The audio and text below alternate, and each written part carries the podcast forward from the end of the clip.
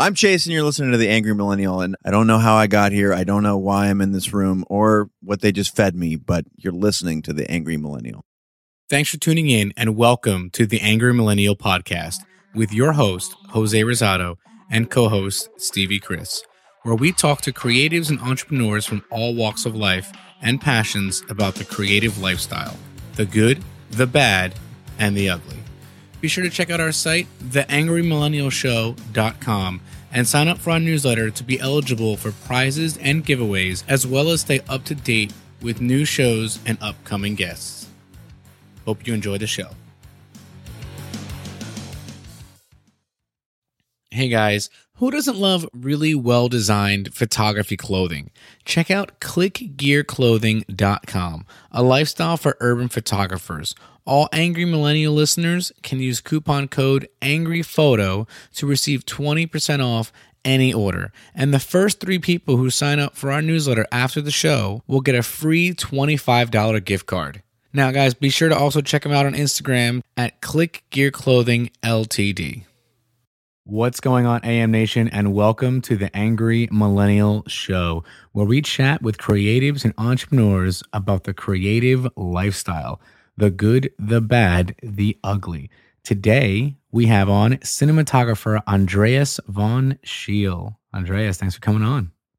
Thank you. My pleasure. I'm excited to be here. Yeah. So I know for some people don't know, uh, it's great to get to know you better. We had our interview for Chimera Lighting. Um, so I guess let's kind of start off there. Uh, how'd you get on their radar?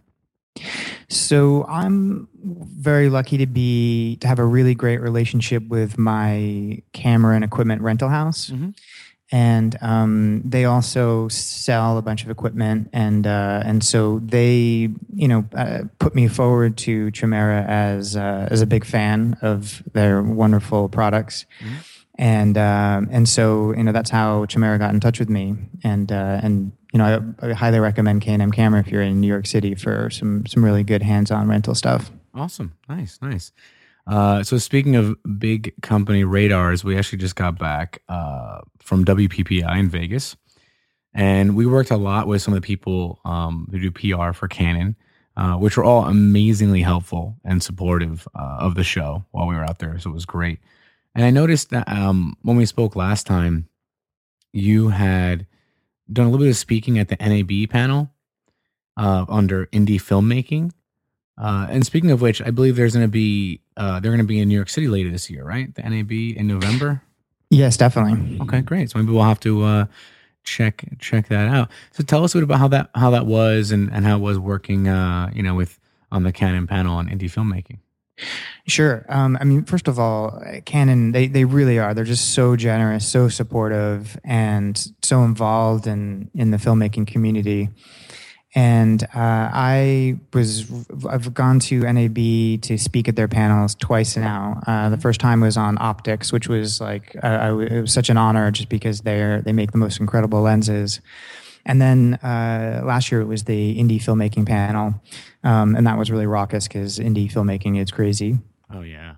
And um, and you know, just they're just so great at bringing people together, and um, I'm constantly in a dialogue with uh, their uh, marketing uh, team, mm-hmm. and in particular, how I got involved with them is that they have a um, they have a program where you can you could submit your project to them, and uh, you know if they they dig it, they'll they'll lend you the camera and lenses for that project for the duration nice. of your project. Nice and uh, so I've I've been I've done that uh, twice now. They've been generously uh, generous uh, for two two films. Um, one which was called All Relative, that's on uh, Netflix, and and then recently a film called Beach House, which is uh, in post production right now.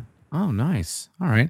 So a couple things. Um, I think when I think of like indie filmmaking, I remember for me as a I guess a lay person, if you will, I remember the biggest I thought was the coolest thing where the industry started taking notice was when uh what was it? They filmed a whole episode of House with a 5D Mark II.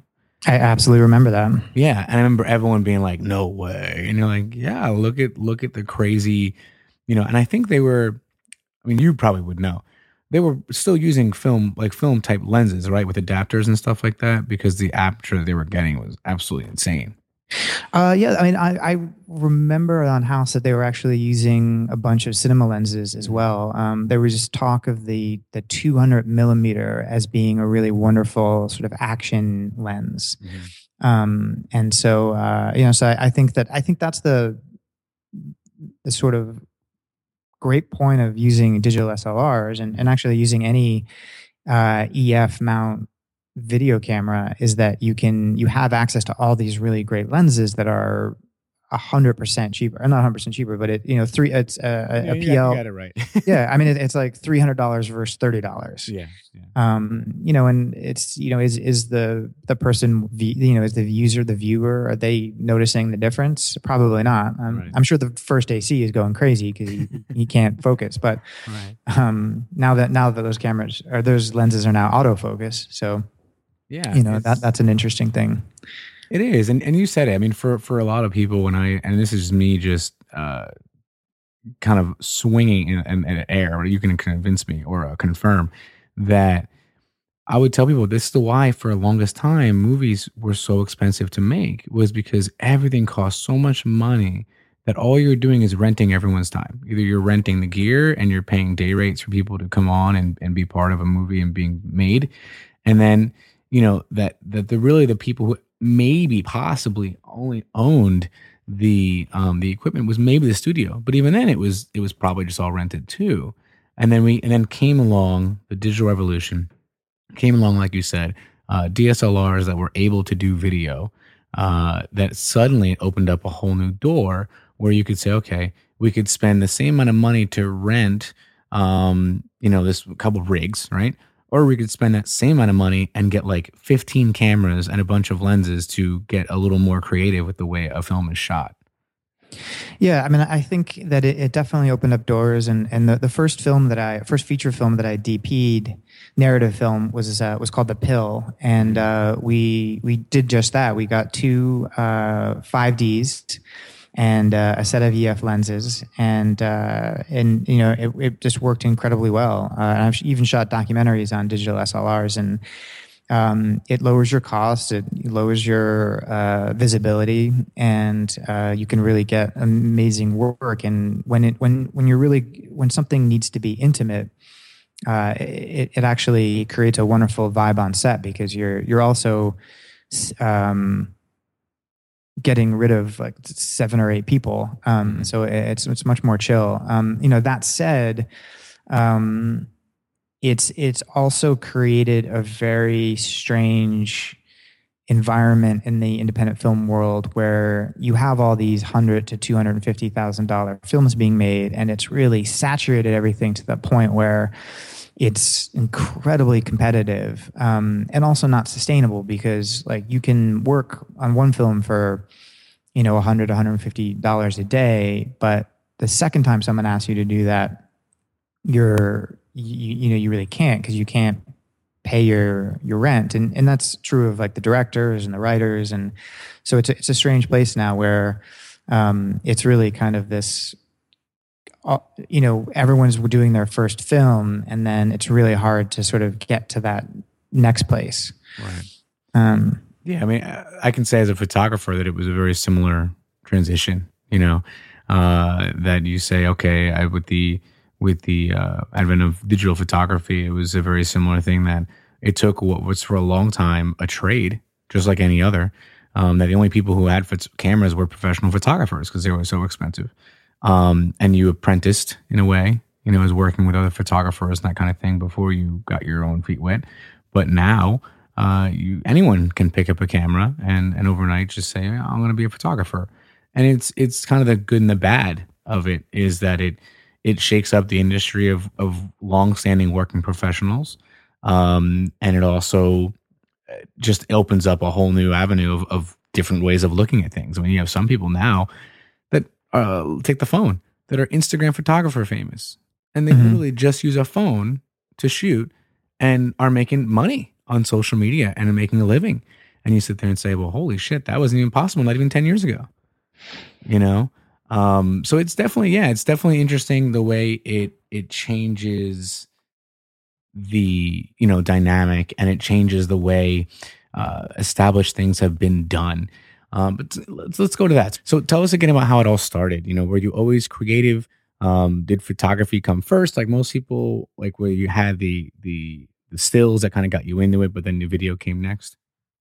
Yeah, I, my first connection to creativity was always connected to the narrative, just telling stories, and and because that was like where you, you were just getting it from television from books that you were reading. Um, and then for some reason, when I picked up a camera, I felt this enormous ability to to tell a story much more effectively visual, visually. Mm-hmm. Um, and also, I just there's something there's like an emotional connection to to photography that I think is uh, that that writing is a I don't know it, it was it just didn't come naturally mm-hmm. for me to find. So so I really took to photography and in early high school, um, I was the guy who was uh, was you know was taking pictures all the time and going into the dark room, and I'd get in a lot of trouble because we yeah. we got up into a lot of trouble, and and uh, there were certain things that people probably there's a lot of things that I shouldn't have taken photographs of. Nice.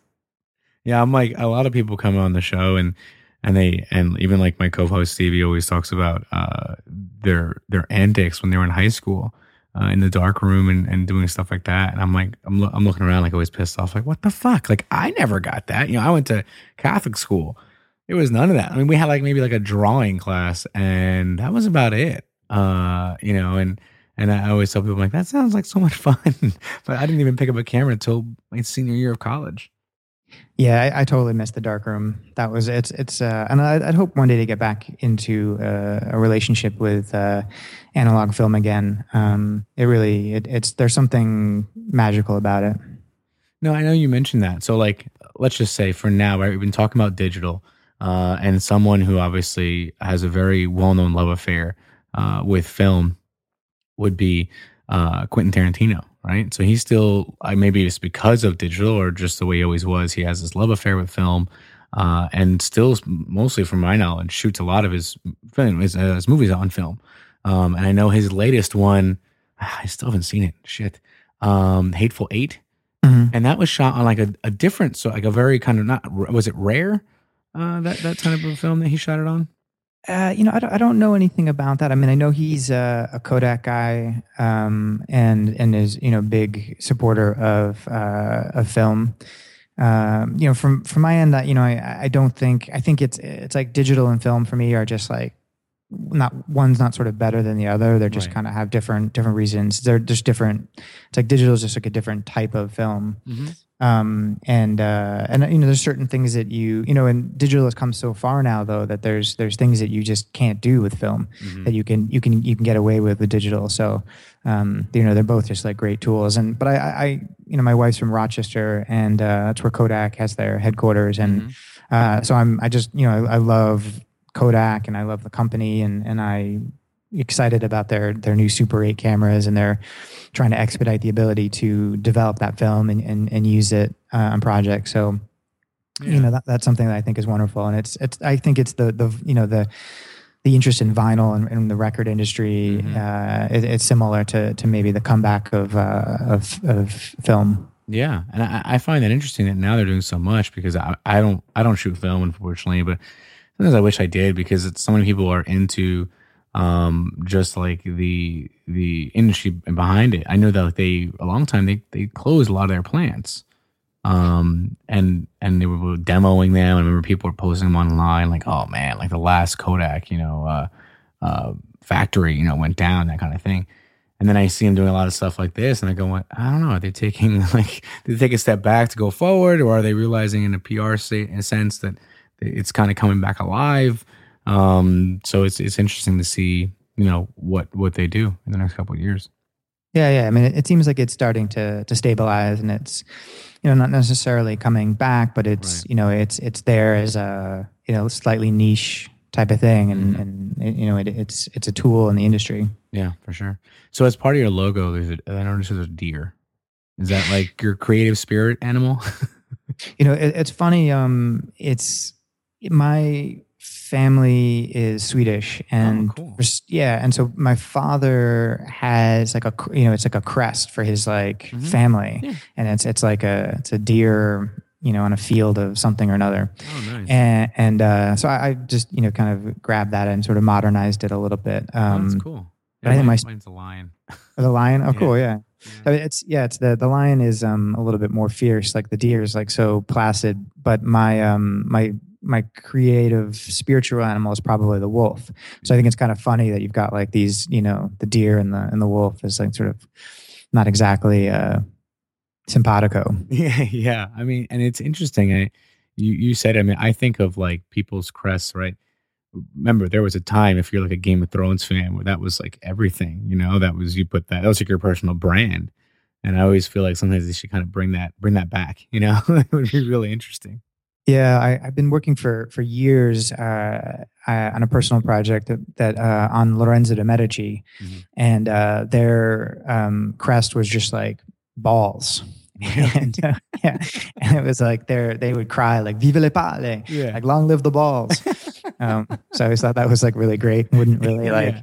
adapt itself really well. No, no, not not necessarily. And it's funny, like you talk about. Uh, I mean, they they are literally there. It was balls, literally. But I always think of um, like things that get lost in translation.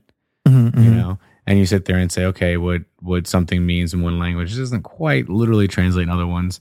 And I remember I always thought when I was in uh, college, I was an advertising major, and one of the things we we learned about was that was the the fear you should have when you go to an international market and just think you can kind of copy and paste your your kind of message all the way across.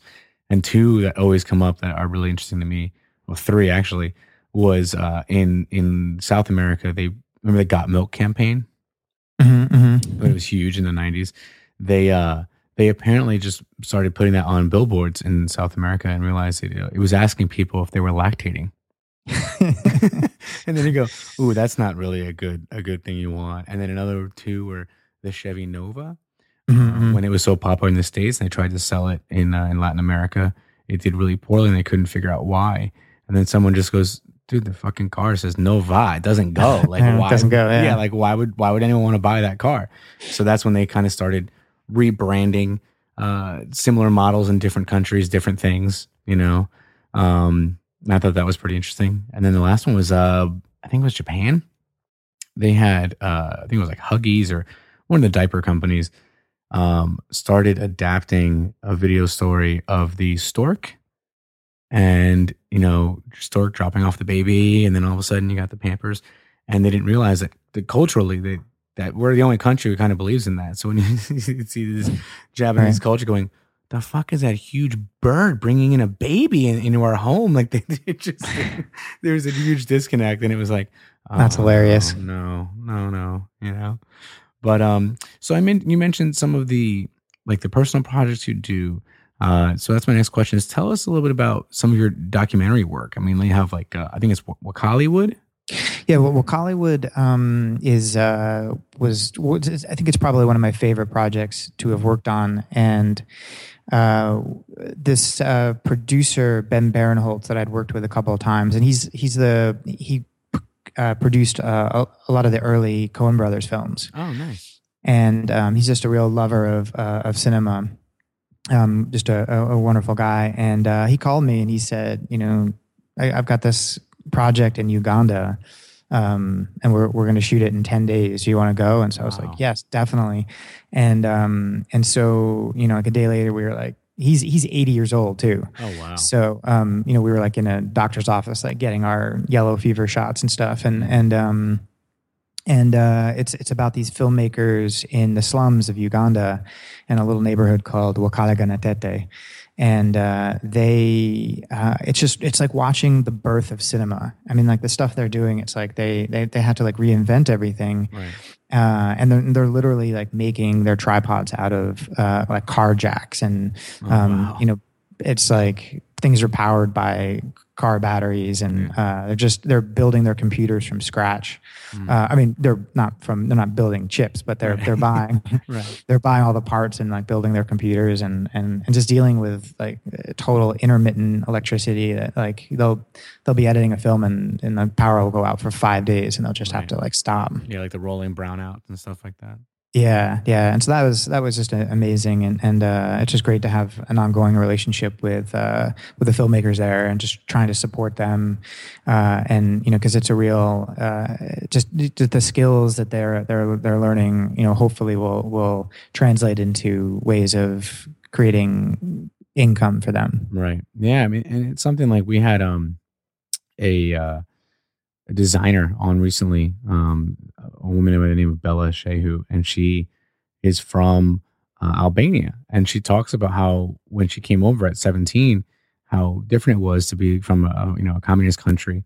Um, that she said, but when she left, so she left in 97, 98, uh, and she was saying like even back then, um, you still had to uh, dial zero to call anyone because you still Mhm. had the operator using the switchboard uh, to call people. All right, that's amazing. And- yeah, and and then she tells us about coming over here, and I asked her, I go, you know, what is it like, you know, if you feel um, growing up in, in that in that kind of environment that, for all intents and purposes, is very suppressed, right, in terms of access to different things in the internet and learning different stuff. Um, and she's, you know, she said it. She's like, it, it, it's it forces you to be creative, you know, and and it I it makes me think about like you said that a lot of people who do uh, amazing things out of the continent of Africa that that that like you said are very limited on resources, but the creativity, the knowledge, the intelligence is all there. It's just a matter of figuring out ways to get it out to the you know to the greater the greater world. And it's it's almost sad to say like we're like shocked, you know, we're like oh my god, like look at this coming out of Uganda. It's like yeah, but it was always there. They just you know the the radio was broken, you know, like they just couldn't get it out. Um, and now you have uh, different things that are they're really kind of helping that along and that are really kind of great. You know, to say that you're getting access to different things that ordinarily you never would have coming from there.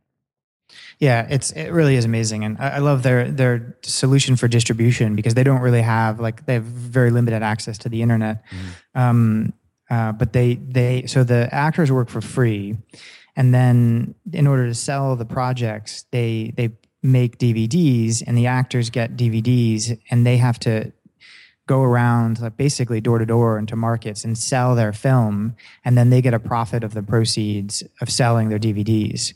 So they act and then they become like door to door salespeople, um, which I, I think we should start that in in uh, the West, you know, like all over the place. Yeah, I mean, I w- I wouldn't I wouldn't be upset if Scarlett Johansson knocked on my door to sell me some movie she just did. You know, Actually, and, and to be fair, it's, it's probably how it works. I mean, I'm just uh, it, it's it's basically how it works now. You know, Yeah. they make the films and they go on the Oh, you yeah, know, the press on the talk shows and Mhm. yeah. hmm yeah, the press junkets and stuff like that. So it's it's funny you call it a different thing, but in reality, it's the same exact thing. Yeah. So also the um, one that I came across that I wanted to learn more about was Running America 08. So tell me what was that project like? Yeah, Running America 08 was uh, was my first uh, feature documentary, and uh, it was a story of of two guys, um, Charlie Engle and Marshall Ulrich, and uh, they were trying to break the Trans America uh, record for um, you know basically running across the country Oh wow. and um, uh, char- so it was it was re- it was basically like road tripping across America at six miles an hour because that's sort of how fast they were going. Right, right. Um, but it was it was an amazing experience because it was also a uh, an election year, so I was um, and the the economy was like incredible. It was just like tanking, and uh, we did you know not only did we film them running across America, which was inspirational uh, enough, or we also interviewed about 150 people and about what they you know how they felt about America. So it, it's a fun little documentary, and and it's probably at this point a little nostalgic. Um, but uh, but it, and it, it kind of renewed my my faith in in the country, uh, which I could sort of say now because I think everyone's sort of losing their faith in the country. Um, but uh, when you do when you do travel across America and you and you meet so many people just like um, by the side of the road, which is essentially what happened, and uh, and talk to them, it, it's uh, it definitely um, renews your your faith. Yeah, I mean, and and uh, au- autom- automatically when you said it, what I thought of, and I'm sure a lot of people do, uh, was the scene. Oh, not scene, but the portion of Forrest Gump. you know, where he just Mhm, starts exactly like that, running across America. And and like you said, how how a guy who just, you know, I'm just running, you know, and just all of a sudden had like a swarm of people and all this national attention because, you know, it is kind of inspiring, you know, that that you're doing this thing that is is dangerous, is um, you know, for the reasons you're doing it. That's what everyone wants to know, you know, when they when they see yourself putting yourself through all that torture. Um, so that's pretty great. I'll definitely check that out. So, Yeah. Yeah. And and just uh, on that um, same note is um, I just got put on to a project um, uh, that's basically about a woman who's running across America named Kayla, and Oh, uh, so that should be should be happening this summer. She's a school teacher in New York, and uh, she's trying to break the, uh, the the female record for for running across America. So we'll see what that happens. I mean, it's the train the training for it is so intense that I can imagine. uh, you know. So we'll we'll see. yeah. There was um how long what is the record now? Uh, I, I'm not entirely sure, um, but it's around 46 days, I think, Mhm. for, for the female record. Um, I think the men's record is uh, 39 days. Mhm. Um, so it's pretty, it's it's pretty incredible. I mean, they're they're running basically three marathons a day. yeah. You know, um, so it's it's a that's a that's a whole long conversation in itself. Yeah, no, for sure. So you said Running America 08 was your first uh, feature uh, documentary. When did you kind of get into documentaries work wise? I started uh, working in news actually, and so that was you know that was really I think the beginning. Like at that point, I'd been writing screenplays and you know getting a lot of rejection letters and um, and uh, so I got a job at an Italian company called. Uh, uh, Rai, uh, and for specifically for a, a television station called Rai News 24, which is like the CN or it's like the MSNBC of, of Italy. It's like a very very liber- liberal uh, uh, 24 hour news station. And uh, so I was like shooting. We had to produce. I was producing and shooting about 10 minutes of material a day in New York City. Uh, it was it was really intense. We'd go live at eight o'clock, and we you know I'd hand off footage to the editor all day, and then you know we'd hit send uh, at eight p.m. and uh, it would start playing. Uh, you know, uh, in Italy. I mean, at that time it was like in the middle of the night, so the pressure wasn't that great. Mm-hmm. Uh, but that would essentially like cycle all day in uh, in Italy. That's cool. Yeah. So you got your start in the, in the Italian market in a sense, huh? Yeah, it was it was a fun company. It was like nothing got done until about like an hour before things went live, and then it was like somebody kicked a hornet's nest, and then it's like all these Italians be like, "Oh, da, da, da, da, da," you know, like yelling at everybody. That's awesome. Yeah, I remember went to um I went to Barcelona I was in college and you know, they have the you know siestas there, you know, and, and everything closes around lunchtime. People go home and, and take naps and then come back. And and at first I thought, oh man, that's kind of that's you know, how does anything get done? You know? And then literally we realized that it was horrible. I couldn't hang. But we'd go out drinking every single night until three, four, five in the morning.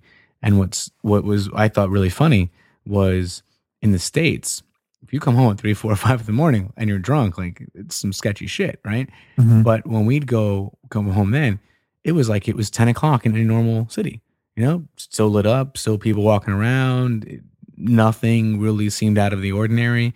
Um, and, and it was, it, to me, it was like, it was like kind of like, I was taken aback, you know, I was like, wow, this is no wonder they take naps in the middle of the day because this is like a fucking Tuesday and we're out till 5 a.m. and I'm like dying the next day.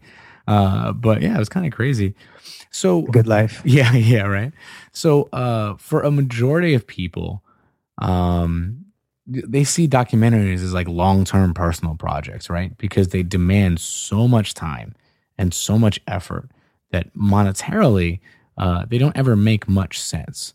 So, is is that? I mean, is that kind of? I can imagine though, when you get to a certain level, uh, and you're talking, you know, feature uh, documentaries, would hope that you could at first kind of sell the idea to a company and they would kind of help uh, you know fund it and push it along is that the case or is it still like you know you you take on whatever you think is interesting and you figure it out afterward Yeah, I mean, it's definitely changing. Uh, I think that documentaries used to be this like sacrificial thing, like you just did because you needed to get some story out, or uh, and that, and that's actually kind of flipped because uh, there is people realized that you could you could actually make pretty good money with a documentary, and you could make it for a lot less money than you could a narrative feature, Right. um, and you didn't need a script. I mean, it's sort of like the reality television thing.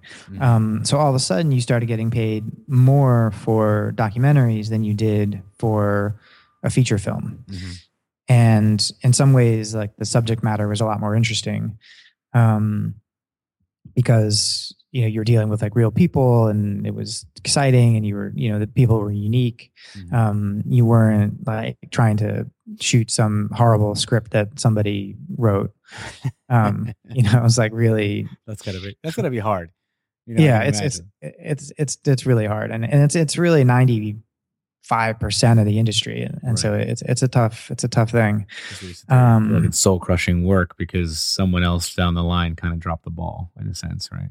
yeah i mean it's like my advice to any uh filmmakers out there that are they're starting out it's just you know don't write two drafts of your script and then go try to make it. Um it's it's like you you know you really have to you know vet your script and, and get feedback and and uh, because you're you're going to invest so much money but also like everybody's time Mm-hmm. and um, you know and and no if once you show up on set with a script no one's going to tell you your script sucks they're all going to tell you that your script's the most amazing thing ever and they're Right. excited to work on it because it's their job to like Yeah.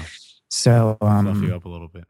Yeah. So, um, but you know, and I, I really, I love this new direction with, uh, with documentaries. Uh, and, and I think there is a, a, a real strong intersection with brands and documentary. I, I know there was, um, you know, there was a great uh, documentary that Hennessy sponsored on uh, the musician Nas. Mhm. Um, you know, that was a real passion project for them. Uh, I don't drink cognac and I actually don't drink any alcohol. So, but I, I was, I, I thought that was a great documentary and, and I, I was, I was happy that they, uh, they put money into that. And, um, uh, there was a great documentary that, uh, Tribeca film produced that, uh, Dick's Sporting Goods, uh, basically put the money for called, um, when or we will be kings i think it was and it was about the, the high school football in philadelphia Yeah. I saw um, that. That was great. yeah yeah i mean that's just like i was i was like laughing and crying and i was Yeah. like standing up in my seat it was just you know and they, they really caught, caught lightning in a bottle Mm-hmm. um but that was that was a real generous moment for a brand and you know obviously that's their you know these athletes are, are their customers too and Mhm. so like if high school athletics disappears then their their their business is going to be hurt but I, I did think that it was really a, a passion project for them and, and they re- wanted to give back to to, uh, to you know to tell their story about uh, this, you know high schools in America and, and their you know ever cutting uh, you know ever diminishing budgets for Mhm. sports Oh yeah, yeah. You know, you figure like even in college, right? When when teams win the whole thing, I mean, the influx of money is insane from you know uh, all different avenues, and you could say, okay, when you win a big championship, it's millions of dollars being pumped back into the school. Um, but at the same time, that's you know what the top one percent of any program of any in any uh, college or high school across the country. So you sit there and say, well, what happens to the rest of the guys? You know, and, and you said it. I mean, they they a lot of times, especially in high school, I mean, budgets are getting cut all the time, and a lot of times it's it's the arts that get cut because the sports hopefully bring in people. Um, but if the sport teams suck, then you're in a shitty position there too. Yeah, and then and it's just a great outlet for for kids and and um uh my father was a coach actually and Oh, and nice. uh he's he's semi-retired. He actually retired and then got so bored he went back to coaching. but he um you know, he really you know, he wants to win, but he's he's really um, he, he makes a real big point of just like any kid that's on his team is going to get a lot of playing time and a lot of attention because he's like he doesn't see it as like you know the end is not necessarily to win but to participate and and that's what and that's how everybody wins Yeah. um so it's it's a you know it's definitely a good thing yeah, and then that was a tangent Yeah, no, no, but it's true. I Yeah. mean, you, you figure like, um, like, uh, it, it sounds so corny, but I used to love like Friday Night Lights, you know, Mhm. and and the the book was really good, and then the the movie, and then the show, and on the show it was you know, um, what is it, full hearts, clear eyes, you know, can't lose kind Mhm. of thing, and it's true. I mean, people don't realize the amount of, um, uh, the amount of like impressions a high school like sports co- coach has on on a young person, Mhm. um, and and what that can do for your life, you know, kind of down the line. And you said it. I mean, you think of like uh, professional sports, right? That when you have the high draft picks and they are big, you know, they're a big bust. Then all of a sudden you have the guy who no one gave a shot, you know, who maybe wasn't even drafted, was a walk on, whatever, who suddenly just comes in and kills it, you know? Mhm. And and I like people would say, oh, people would argue with your father's way of doing it. It's like, oh, it's too, you know, it's too liberal, too feel good, you know, bleeding heart liberal kind of thing. And it's like, no, you never know who maybe has not gotten enough attention, enough time, and was putting in the work that no one ever saw, and suddenly given the opportunity, just kind of kills it, you know. Um, but you never would have known that unless you uh, were had that kind of mentality, you know, where you kind of Yeah. gave everyone a chance. Yeah, absolutely. So speaking of documentaries, I know you've done your share of TV, uh, documentary, and, and feature film work. Uh, is there any kind of favorites that stand out to you? You know, there's not really, I don't really differentiate between docs and, and narrative. I mean, because sometimes I'll shoot a, a narrative that's scripted and I'll shoot a doc style. And, and sometimes, you know, we shoot these like docs, like this huge production value and dollies. And um, I think what's really important is what the subject matter is. Um, and, and I think that that's really what attracts me to anything um, is just really interesting subject matter that's like going to you know push things forward in the world. Um you know there's there's just so much stuff that's like derivative or uh you know everybody's just trying to jump on something. Um so it can be a little frustrating Right. with with projects out there. And i think that you know the the the luck that i want to put out into that world is that these really interesting projects you know come to me that are you know and it doesn't matter if they're doc or tv or narrative. Um you know tv is actually a wonderful medium for for cinematographers because it, it gives sort of gives us more steady work Mhm. um and uh so I, I know i've enjoyed that it's it's um you know but but you know docs docs too can be can be really great that way where it's uh it's you know you can work on a project for for a couple of years and it just you you know you keep um i actually had shot one documentary um that uh was a passion project uh, it was called awakening and it was just someone who wanted to interview um, kind of like spiritual people.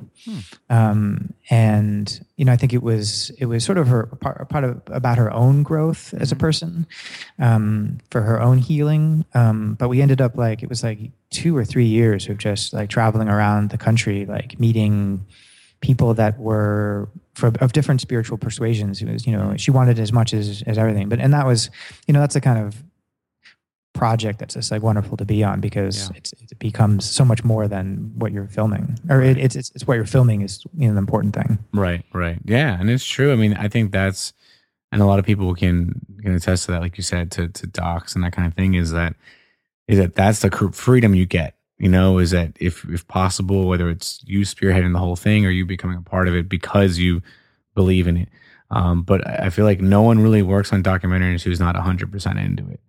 I, Mhm. You know, I, I Yeah. really don't, you know, I don't think that that's that's even possible, you know.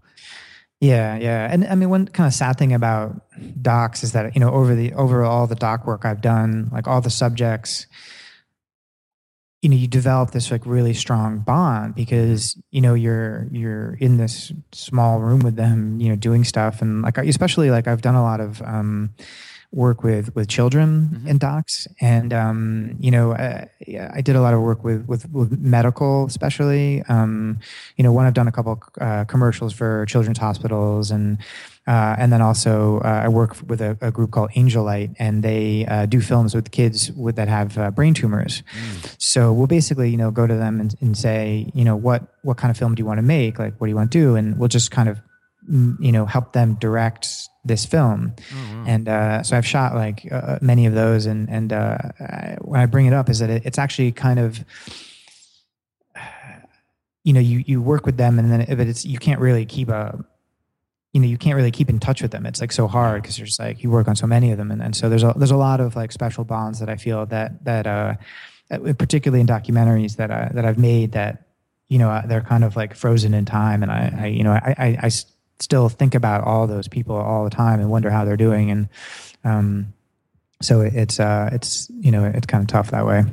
Yeah, I mean, like you said it. I mean, it, it's it's when you do that kind of work, it involves so much uh, from you emotionally and and as well as professionally that uh, and not to say it never happens with feature films that kind of thing but yeah if like you said it if you all come together and you're kind of like a bunch of all stars you know and and you don't really mesh well eh, there's not going to be a lot of profound emotional experience there however when it's a, a documentary and everyone's on board with with the material and direction and vision for it, it definitely lends itself to to be um, you know very life profound. Mm-hmm. Yeah, I mean, so many times I mean, you're, you're, coming into people's apartments and their mm-hmm. houses, and they're you know they're they're hosting you. They're, they're, like, oh, do you want something to drink? And so it really does become like a a much different experience. Right, right.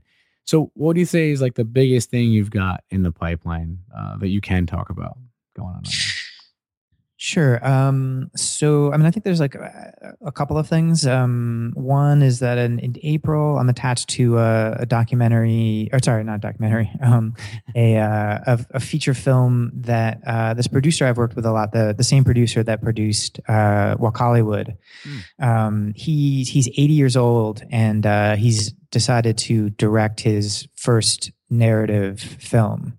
Wow. Um, so, yeah, that's going to be an interesting experience. Um, uh, and I'm nervous about it in some ways, and, and also I think you know it'd be great to work with uh, with with somebody. His name is Ben Barenholtz, and you know he's he's been in the film industry um, for so many so many years. Um, you know he he actually started uh, the the sort of midnight film at the Elgin, which is like so he was doing these like exper- you know, kind of art experimental films, and Yoko Ono and, and John Lennon were like lining up at midnight to go see these movies. Um, wow. And then he discovered David Lynch, and um, he uh, you know he's worked with you know the Coen brothers for many many years, and with uh, Darren Aronofsky, and so he's he's a really uh, really interesting guy. Wow, that's and, um, awesome. Um, the director that I work with uh, the most, his name is uh, J.C. Khoury, and he directed the the romantic comedy The Pill mm-hmm. and uh, a film called All Relative.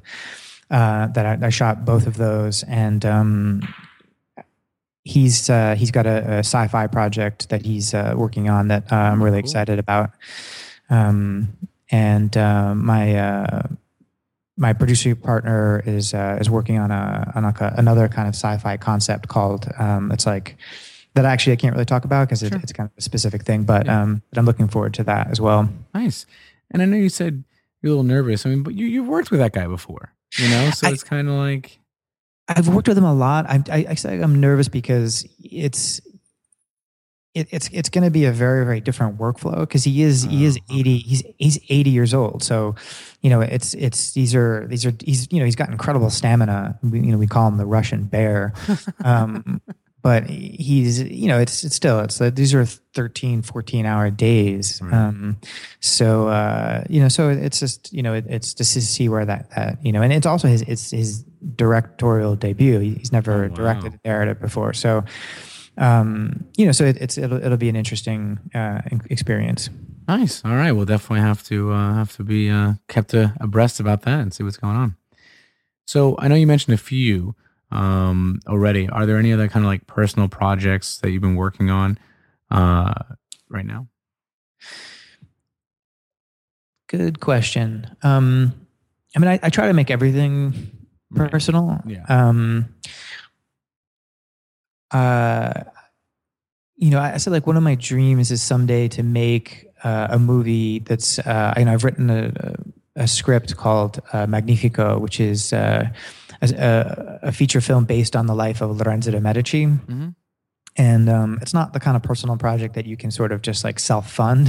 Right, right. um, but uh, I just for some reason um, I, have always wanted. I, I just you know I wrote the script and I'm a cinematographer, so I've sort of visualized the entire film, and uh, it's just it's you know sort of dying to see that happen.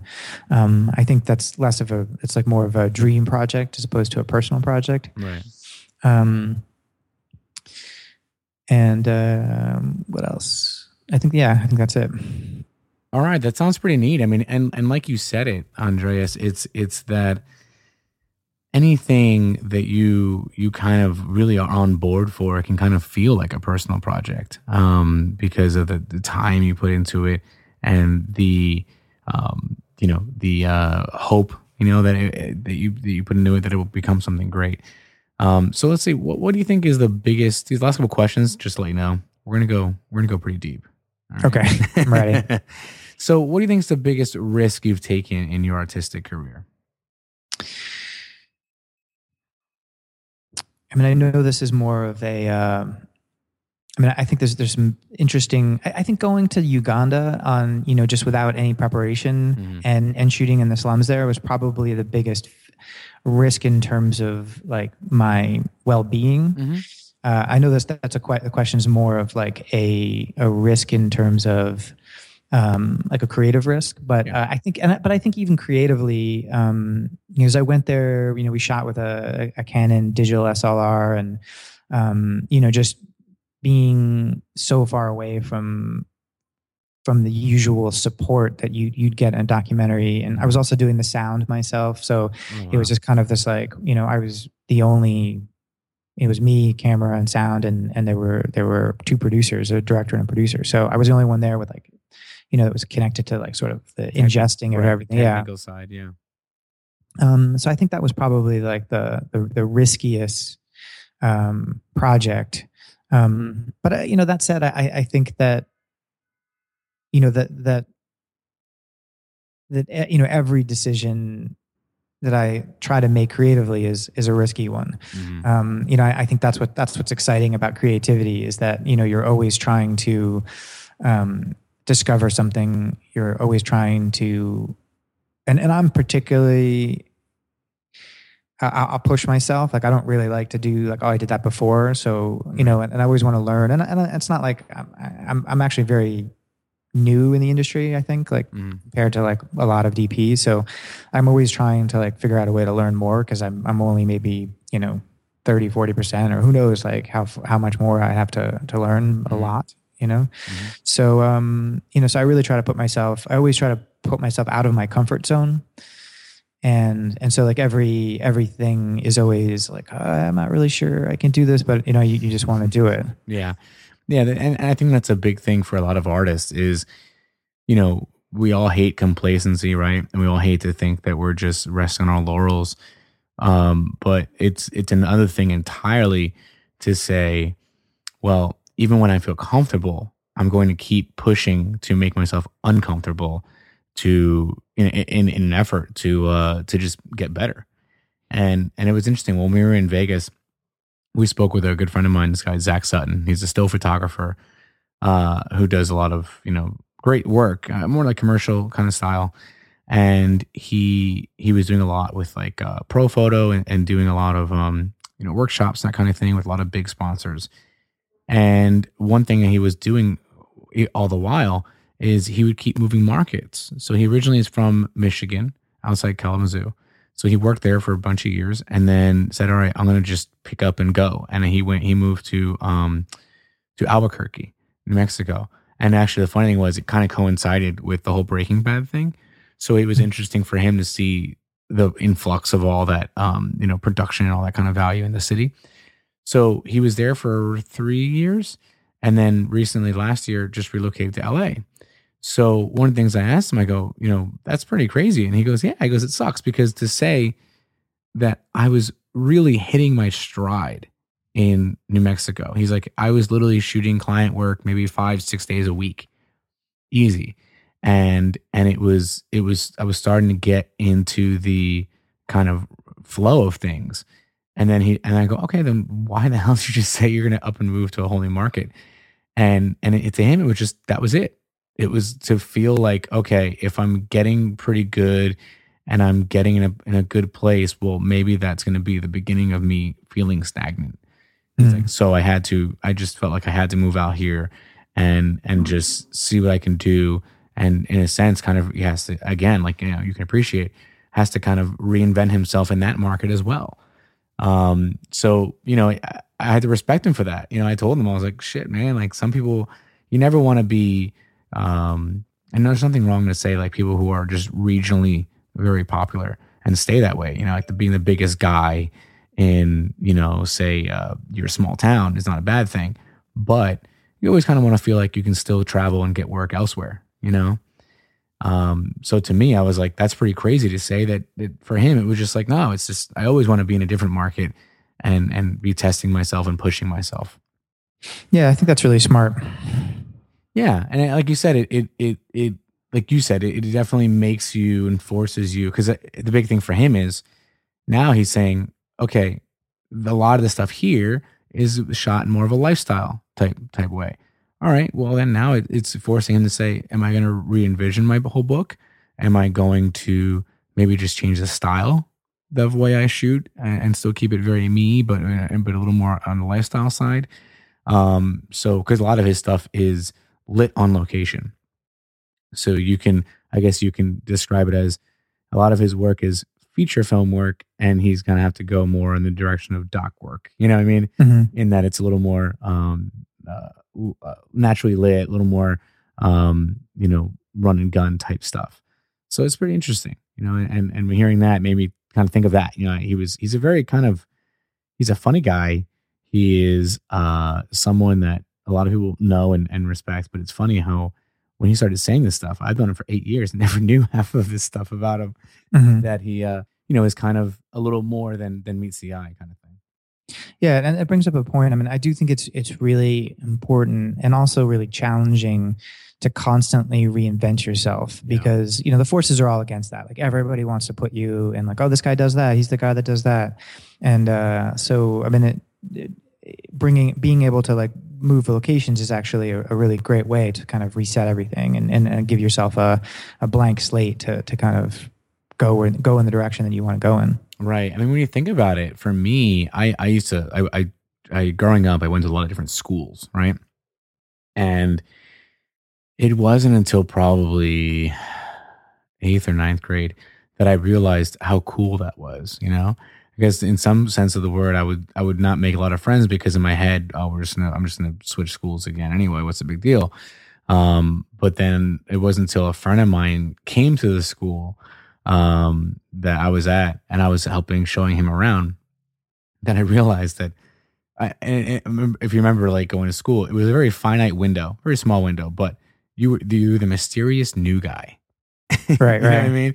Like and like you said you could in this sense reinvent yourself you know? Mhm. you can make up all these bar fight stories you you know you're in whatever and people go oh my god you know like because no one knew anything about you uh so if you look at it kind of that way it's it's pretty it's pretty powerful to say okay i'm going to be the new guy in town and i am whatever i want to be you know and as far as you guys are concerned that's me you know it's because you don't know me you know Right. uh, so that's pretty neat It's like the Groundhog Day, you know, Yeah, of, yeah. of everything. yeah, exactly. So, what would you say is your biggest fear creatively? Uh, that's a good question. I mean, I think the biggest fear creatively is kind of what we've been talking about. Is is um, you know not to, to, when you suddenly can't discover anymore, where you suddenly you get complacent and you stop Mhm. innovating. Um, you know, I think that's my biggest fear, uh, and it- and it, it actually. Uh, it's probably a, a kind of rational fear in a way because it, it, does happen a lot. Like you, you know, you, you, you can get jaded very, very quickly Oh yeah, um and you know and it's kind of like the industry itself it's like everyone just complains a lot and you know it's like you know you you, you want to get an agent and then you you finally get an agent and then you know you first day you just start complaining about how crappy your agent is and you know you want to get into the union and then it's like you get into the union and then like i swear i've never heard anybody not complain about the union but then everyone's like desperate to get into the union. And so it's kind of a weird business that way. Um and i really really try to stay positive. I think one of the well, I, actually another you know this is sort of the same thing, but like my, I think my greatest fear is to become bitter, and I, I think Right. like yeah, I sort of promised myself um, when I decided to sort of pursue a life in film production that I would just like no matter what happened, I would never be that guy, that bitter guy who's just like, oh, it sucks, like, you know, and and so I, you know, I just try to have fun and and uh, and I, I think that like you know putting yourself out there and constantly trying to just constantly trying to to learn yeah, it, it it just keeps everything fresh. yeah. I mean, like you, you, you, you kind of said it where you never want to be bitter, And for me, uh, what that means is that like you constantly have to keep perspective and say if we're able to be fortunate and lucky enough to make a living in art, well then shit, things could be a lot worse, you know. and it's and then you sit there and say, well, if you had to be just for the sake of a, a, profession, you know, if you had to be an accountant every day and put on a suit and tie and go into your cubicle and, and punch numbers, uh, then you might be thinking, you know what, my bullshit isn't that bad anymore. Yeah, I mean, it, it's funny. Like, you, I think one of uh, the things that I've learned in the last couple of years is accounting, because it's a really big part of being Yeah. a DP. Is like Yeah. you, you know you, you've given a number and you got to you know balance you know your your budget and and um, it's it's it's it's kind of you're like oh this is what like an accountant like it's not so bad. yeah, yeah. so, um, we're gonna go. We're gonna go next level deep here. Mhm. All right. Name your most meaningful moment in your career thus far. I, I think it was it was probably last year. Um, I shot uh, my my second film with J.C. Khoury, and uh, the entire process was just great because it was our second film. We'd Mhm. kind of like really kind of hit a stride, and it was a fun romantic comedy with like a really lovely cast. Um, uh, and and then you know. It, we went, and then I think the, the the meaningful moments was we went, you know, kind of on this festival circuit, and uh, we were at the Woodstock Film Festival and the Austin Film Festival, and and um, you know a couple of screenings in New York, and it was just the it was such a great experience, like screening the movie, and then the the Q and A's afterwards were just to, to be able to connect to the audience, and you know, and, and these are this was a romantic comedy, you know, we weren't like blowing anyone out of the water, but it was just like really wonderful to to just get that sort of feedback and hear hear what people thought and just Mhm. you know uh, so I think that's probably was like the the most meaningful moment so far and I, I hope to to do to do that um, more often right Yeah, I mean, and that's that brings up something that I've always been very interested in, but knew nothing about. So you mentioned it, working the festival circuit. Uh, I know, obviously, you have to you have to uh, send, you know, and submit different stuff. Uh, now, I'm I'm assuming does that kind of always kind of fall on the director in the in that in in the workflow of things?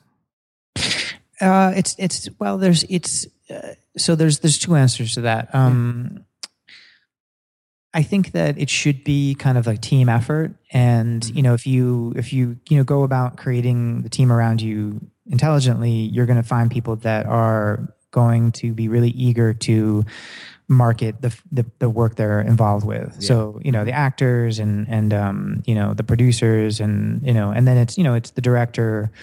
Um, you know, if it's a director producer, then you know that person. Um, you know, that said. Uh, and that you know that's really important. But then the other level, which I think is becoming more and more a reality, uh, is that when you you know you make your film and you have your budget, I think people they put all the money into like the making of the film. Right. You know, and I was like, you know, oh, you should make sure that you leave money for, for after you've shot the film. And they're like, oh, don't don't worry, don't worry. I've got I've got lots of money for post production. I'm like, no, no, I'm not talking about post production. I'm talking about after you've edited the film Yeah. because you know it, it's so competitive that you, you really need to hire uh, somebody just to handle the festival Yep. Relationships um, you know and, and and you have to get a really good person to do that and it's, it might cost you $30000 but it's the difference of getting in or not getting in Right. um, Yeah. it, prob- it probably should be a much more democratic process Mhm. um, but the reality is, if you're a director and you're calling up festivals and trying to get your film into festivals, they're going to be like, "Oh, this is some director that's like trying to get his film out there." Um, they don't have a relationship with that person. right. Um, but if you have a festival person that's just all their their job is to like get films into film festivals, they're going to be like, "Oh, that's you know so and so. Like you know, we Mhm. dealt with them with this film, and that was a good film." And, and so it's just it's it's enormously important. And and um, you know, I think that you know you know if you you, might even have like a, a two hundred thousand dollar film, but you should have sixty thousand dollars just to use after you've edited the Mhm. movie. It's ready to get out there, and that's that sounds crazy to me even saying it. Um, but I, I think it, it could be the difference of of you know a, a great film getting a good a good position on the festival market because it's enormously complex. Yeah, because you, you said it. I mean, it to me, I always figure that because it's the same thing with photography, right? You can you can shoot the most amazing, beautiful uh, project, right, piece, but if you don't market it, who the hell's going to see it? You know, and and like you said, some people unfortunately just look at it and go, well, we're gonna we're gonna make this thing so epic that it's not gonna need, you know, um, any kind of marketing, and it's like. Eh. I think yeah. nowadays the only few things that that can even come close to that kind of mentality are like all the comic book movies, you know, mm-hmm. that you're hearing leaked shit about them three years before they're even coming out, you know, and they're building all that buzz. Uh, but beyond that, like you said, I mean, I think when you have a project that maybe is smaller budget, yeah, a lot more of that budget should go towards um, promoting it because you're to have, like you said, you're to have to. It's so competitive um, that, you know, that's why I think it's, like you said, especially with the festivals, because that's where you find all the greatest movies that otherwise you wouldn't have heard of. I mean, uh, not to put down, I love all the Marvel stuff, but imagine if you, you wouldn't see the Avengers at a, at a festival. You know what I mean? Like it's just it's just not the same. Yeah, no, it's so true, and and I, I really think it's like one of that sort of greatest fallacies that you know you just make your movie and somehow like grassroots it's gonna like find its way to like yeah. Miramax. um, it's just it's just uh you know it's just not there and, and it's it's you know it's sad because i think there are a lot of tremendous efforts that have been made and probably a lot of like incredible masterpieces that are are sitting on someone's shelf because it's like they just ran out of money or you know just didn't weren't good at marketing. Right right. Yeah so tell me what's the biggest regret in your career? Um I probably one thing that I've been thinking about recently is uh, I shot a film called, uh, well, I was brought on to uh, finish a film after the DP was fired called Supermensch, The Legend of Shep Gordon. Mm-hmm. And, um, you know, that was just a, an incredible experience uh, working on that, that film that was directed by Mike Myers. Mm-hmm and um, but uh, after the film was was edited, uh, I got a call from the PR uh, company, and they were like, you know, we want to we're, we're we're screening at the Toronto Film Festival, and we want you to come up and and you know be part of the festival. And I I wasn't like I don't think I it I just at that point I didn't really have a lot of money, and I was like, mm-hmm. oh, you know, I gotta like get tickets and go up there, and I I don't know, I just I decided not to go. Mm-hmm and um, you know, and in retrospect, I, am just still kicking myself because uh, it, it, just would have been so much fun, and it was such a great film. And you know, I don't, you know, I was, I was just, I don't know, I could have easily have, have done it. So I, I definitely regret um, not being involved with that. Um, and I, I, kind of thought like, oh, you know, the, well, they'll just call me when it's at the Tribeca Film Festival. yeah. And of course they didn't because I said no once, and they were like not going to call me again. Um, right, right. So you know, then it screened it like uh, Tribeca, and I like didn't even know it. Mm. Um, so uh, yeah, so I mean, I, I, think like if you if you you know you do get into a festival and it's it's that's like your your reward for you know being involved in a film and and uh, to great you know it's go out there and be honored and you know go to the Q and A's. It's it's it's so much fun. Yeah, for sure. I mean, uh, I'll be honest, when we just got back from WPPI, that was it for me. You know, that was when we went to uh, Photo Plus last year and kind of uh, launched this show. Uh, the response we got from that was so overwhelming and set us up that we were recording, you know, three, four times a week uh, since, you know. Um, and it, when the new year came around, I said to myself, okay, well, now we have to just realize that those kind of shows are going to be part of our circuit and part of our marketing. Um, you know, get access to the amazing people that are there. Uh, you know, work with you know different uh, vendors and, and, big manufacturers that go there um, in an effort to just you know make the show better and, and bigger and be able to get the best people on. And uh, yeah, I'm not gonna lie to you. When when this came finally came around, I knew we were supposed to do it for months. But did I get the fucking tickets? No. did I get the hotel? No. Yeah, the whole yeah. time I'm going ah, but I know the more I wait, the more expensive it's going to be. You know, I, I just, mm-hmm. and for me, like you said, it was, it was that risk where I sat there and said, okay, I know I have to do this, but I know I'm broke. So I'm like, shit, what do I do? You know? And, and it was just one of those things where I said, you know what, screw it. Just do however you have to, uh, whatever ways you can, just get there and, and be able to really kind of, uh, enjoy, like you said, enjoy the process, take it in, uh, be present, you know, that kind of thing, and uh, in an effort to to really kind of drive it. And I think that's you know, it's like you said, that's that's definitely necessary. Um, Yeah, yeah. It's just you know, it's it's so great to just get out there and and, and mingle. Mm-hmm. Mm-hmm. Especially when you figure for a lot of us, and this is going to segue into the next the last question is um is how for a lot of us we work in a vacuum, you know, and, Mhm. and you might even pull in different people in a project and and and and have that kind of uh um you know trade off, you know, but at the same time it's you know it's um it's tough because you you sit there and say, oh well, you talk to people on the phone or email or Facebook or social media but the face to face stuff is what really is the most uh, impactful. Um, and when you go and, and are able to mingle and, and be able to do that, it, it definitely it definitely works. So, time for a deep one. If you couldn't share your work with anyone, would you still shoot? I, I, you know, I don't think I would. Uh, it's, it's so like shooting for me is, and you know, any kind of creativity is so much about connection. It's so much about relationships and about feelings and about emotion, and it's just it's really like you share. right. Um, and and so you know, I I think that if I shot stuff that no one would ever seen, um, you know, I, I definitely don't think I would do that. I mean, I might, I, you know, I might do some shots just to like jog my memory, you know. Or, but I, I think that if if I if I didn't have that audience, I think I would spend a little bit more time just being at one with the universe, you know, Mhm. just like being in the moment more. Yeah. Yeah. Um, there was that uh, what was the movie with Ben Stiller and um, Sean Penn? Uh, oh, uh, I just I just saw it the other day. I love that movie. Uh, The Secret Life of Walter Mitty. Exactly. Yeah. And there's that, you know, that great moment where he's like filming this like you know cat in the Mhm. in the The in like in ghost the, cat, the, go- the ghost cat you know and, and so I feel like you know I, that all the time I, I've sort of taken that on like I'm like oh I should shoot that and I'm like no I, I'm going to make that my ghost cat and, Yeah, and I, I think yeah. that I think if I couldn't share my work with anyone I, I'd probably make the whole whole world my ghost cat Yeah, I mean, I, uh, let's be honest. I, I watched that movie and I love Sean Penn as an actor, but him playing a photographer like that, you know, like this like Nat Geo type guy, Mhm. I I literally I almost laughed at how much I I felt like a hack. You know, I'm like, oh man, I'm never that deep about anything. Fuck. but it, it's inspirational you It know is, yeah. it's you know so, uh, you know, first of all, Andreas, thank you for taking the time out and uh, and and coming on the show. Um, and it was great to get to know you a little bit more uh, in depth from our uh, our first meeting at, at- with the Chimera article. Um, but where can people check out your stuff and learn more about what you do?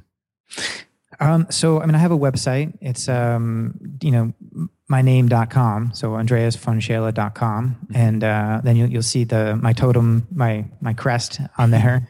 um, and, uh, and I'm, you know, I have a lot of stuff on Vimeo. Um, my account on Vimeo is Craft Collective. Mhm. And that's also the name of, uh, my production company, Craft. Collective Films. And there's also craftcollectivefilms.com. Mhm.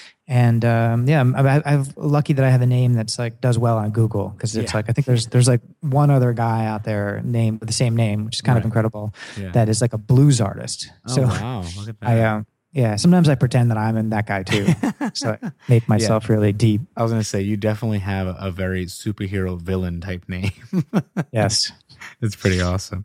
Anything with Von in it, you're like, oh shit, that's awesome. Screw that guy. yeah. So again, thank you, thank you for coming on.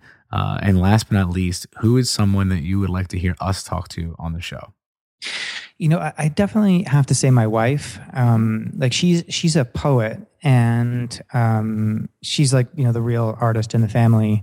uh, and I, you know, I collaborate with her a lot. We, you know, we do these um, uh, poetry films, which I think is like a new, a new genre. Oh wow. Um, but uh, working with her, I'm, you know, I'm always like, I, I probably learn so much from her just because, you know, she's she's like an artist, and Mhm. um, you know, the decisions she makes and the things she wants to do, like I'm always like, huh? And then I'm like, well, that's, you know, that's amazing. Um, so just, you know, just has a, a, a you know, a poet, and it's like they're they're true artists, and they really see the world so differently. yeah. Um, and so, uh, you know, I, I would I would love to to see her talk more about her work, which um, you know she's so passionate about, and it's also one of those mediums that uh, mediums that don't really get enough uh, enough credit. Um, Yeah, you know, both yeah, financially, and um, I mean, I think they they used to. It's it's sort of this, you know, we we we definitely hold them with high regard, but um, we don't necessarily. Until it becomes the time to pull out your wallet. Yeah. yeah, All right. So definitely, I think she'll be great. And what's her name? Her name is Willa Carroll.